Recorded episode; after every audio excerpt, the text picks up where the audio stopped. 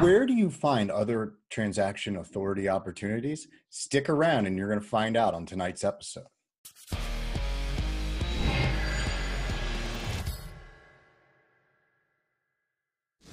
But first, good evening, Agile Acquisition enthusiasts. Welcome back to the Underground Digital Tiki Bar. It's Friday night, and that means it's time for another episode of Agile Acquisitions and Alcohol. Cheers. All right, welcome back to the third episode in our three part series on other transaction authority. In the first episode, we talked about the history of other transaction authority. In part two, we discussed the value of other transaction authority. And tonight, we're going to talk about where you find these opportunities. Other transaction authority opportunities are found in the same place you find other government opportunities you can go to beta.sam.gov and you can look up search opportunities with other transactions identified as part of the acquisition plan.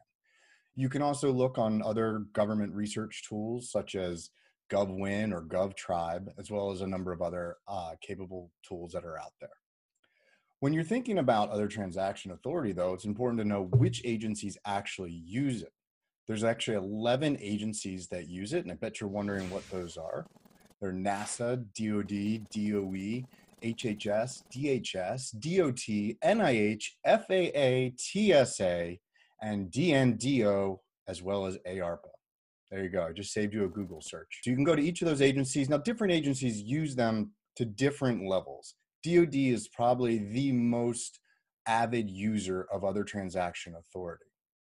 Within DoD, you can look at DIU and DDS, as well as uh, Kessel Run and some of the other Air Force innovation groups have been applying other transaction authority in some of their acquisitions over the past few years.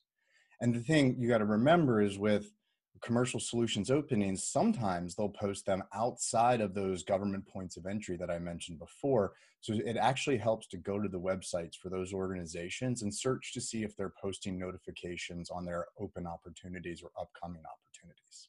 Now, in addition to direct other transaction authorities, that is, other transaction authorities where the agreements officer is executing it directly for their command or their office uh, that they support, there's also something called consortiums. And consortiums are really broadly used uh, within the Department of Defense. Two of the most commonly used consortiums are the CMG or C5 consortium. CMG stands for Contract Management Group and the SOSSEC consortium. This will cover most of the tech focused uh, other transaction authorities that are done outside of the direct uh, agreements officers within DoD. The way these consortiums are set up is that uh, the department would run an acquisition for a management group, kind of like a broker. That broker would then go out and open these consortiums up to interested vendors that fall within the categories that the consortium will deliver these uh, consortiums typically have a online form to register. and costs about $500 to register and become part of it. That's sort of the extent of the vetting process. And then when a when an office inside the department uh, has a need to use OT and they don't necessarily have a agreements officer available to support them, they can route their requirements through the contract office that let the brokerage agreement or the consortium agreement. And then that will then go to the consortium and they'll run the acquisition select the vendor, and then that vendor will come on essentially as a subcontractor to the uh, consortium management group. Now, that might have sounded like a lot of steps because it kind of is. Uh, there is a lot of places within the consortium process for things to take a little bit longer than they might otherwise if you have an agreements officer. And the consortiums do charge a fee. So there's, uh, just like any other assisted acquisition, there's that downside as well. But they do contain a lot of opportunities and if you register then you can actually see when those opportunities are coming up and which ones are appropriate for your company or if you're in a government agency and you're looking to use them uh, you have the opportunity under a broad array of capabilities that they can deliver. The SOSSEC consortium that I mentioned actually covers a really broad group of other transaction consortiums within it. So it's a kind of like an umbrella group. They support NGA and AFRL as well as Army uh, Command under the Cobra OT.